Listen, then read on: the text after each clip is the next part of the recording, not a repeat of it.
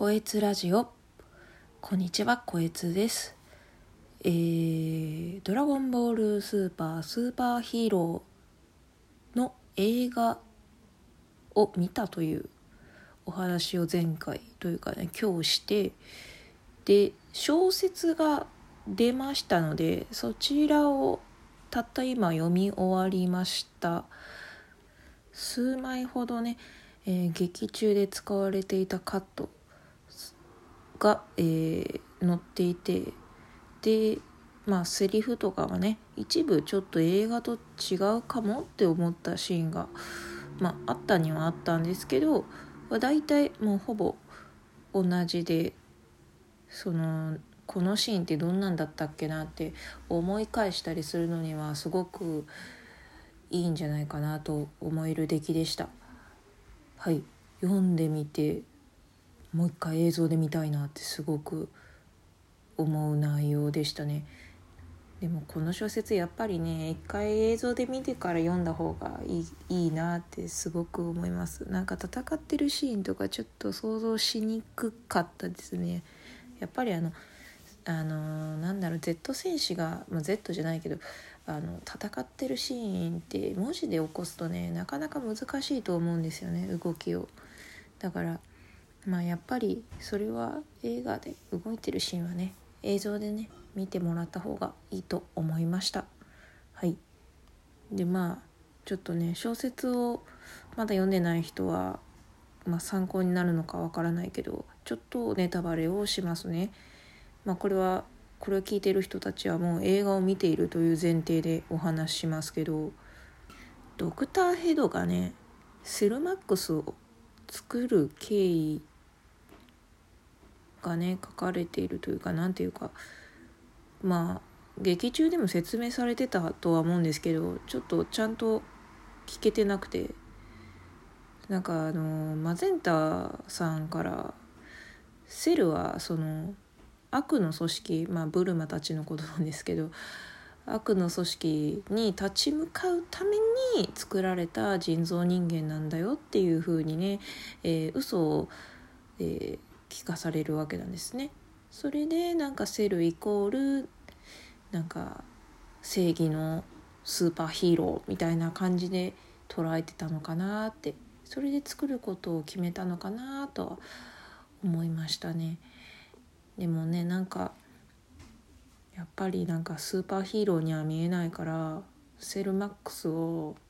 使うっていうのは僕は反対するガンマの方が正義のヒーローだしっていう意味でなんかガンマをご利用ししてたわけなんですよ。なんかねそれをセルが本来のセルがスーパーヒーローには見えないっていうのは見た目のことなのかなと思ってたんだけどそうじゃなくて多分なんですけどドクター・ゲロのデータベースを元にセルマックスを作れって言われてるってことは過去のセルの資料をたくさん目に通し目に通したと思うんですよ。でその中でねあのあやっぱりセルはテレビ出演の経験があるわけじゃないですか。ああいうの見たりとかねそのデータベースだと多分悟空を抹殺しろっていう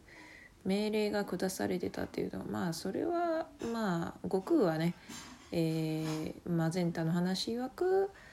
悪役悪人だから、まあ、間違いじゃないとは思うんだけどね抹殺しろっていう命令だけどなんかそのその昔の残ってたデータみたいなものを見てやっぱこいつは正義のヒーローというよりどっちかって悪役ヴィランの方じゃねって思ったからなのかなって改めてその理解が深まりましたね。あとねまあこれ分かっちゃいるとは思うんですけどね皆さん私はちょっとあそうなんだと思ったのが、えー、ガンマはねセルよりもかなり実力が上もうあれだったら楽勝で楽勝もう余裕で倒せてしまうぐらいガンマの方が強いっていうそういう設定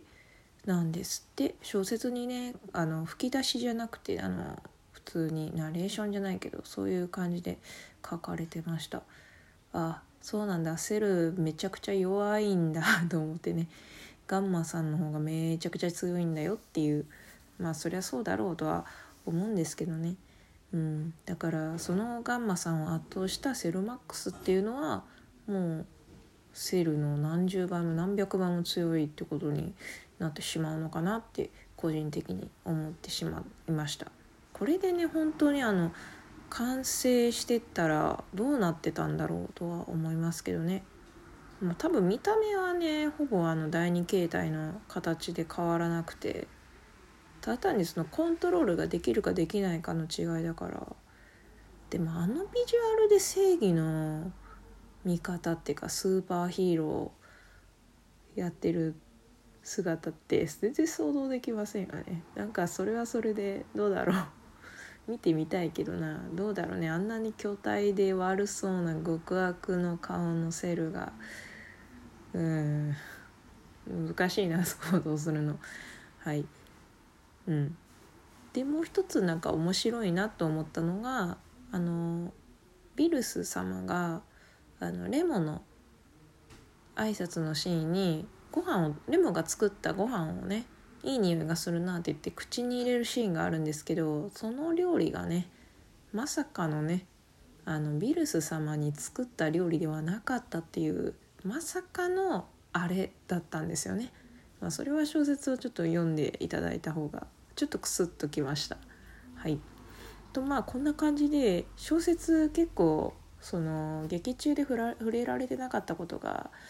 えー、ちらほらと書かれていましたあまり全部言うとね買う楽しみがなくなるかもしれないのでまあて、えー、税込み770円かであの販売されてますので、えー、もしお見かけしてこのなんかラジオ聞いてねあなんか気になるなと思ったら買ってみるのもあおすすめしたいです。あとはねあのーパンフレットの話なんですけど私えっ、ー、とスーパーパンフレット豪華版の方かを買いました。そこには結構まあちょろちょろねインタビューとか設定とかが載ってあったりしてるんですけど全くセルマックスとかご飯のの最終形態最終形態じゃないあの覚醒の姿に関してはもうノータッチだったんですけどちょっとしたことがね書いてあって例えばなんで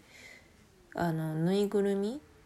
出てくるじゃないですかピッコロさんにプレゼントするって。ビーデルがピッコロさんに「ぬいぐるみプレゼントするわね」って「ご飯もプレゼントします」って言ったのなんでだろうっていうのがちょっと載ってたりとかね。ちょっと小ネタが載ってたりするわけなんですよ。ああいうのもちょっとなんか劇中でね全然触れられてないからね。そういうネタをが見るんが好きな人とかでパンフレットをおすすめですね。はい。えー、ちょっとかなりネタバレをしていますが「ドラゴンボールスーパースーパーヒーロー」とても面白いので、えー、結構おすすめをしたいと思います。はい。今回はここまで。それでは声通でした。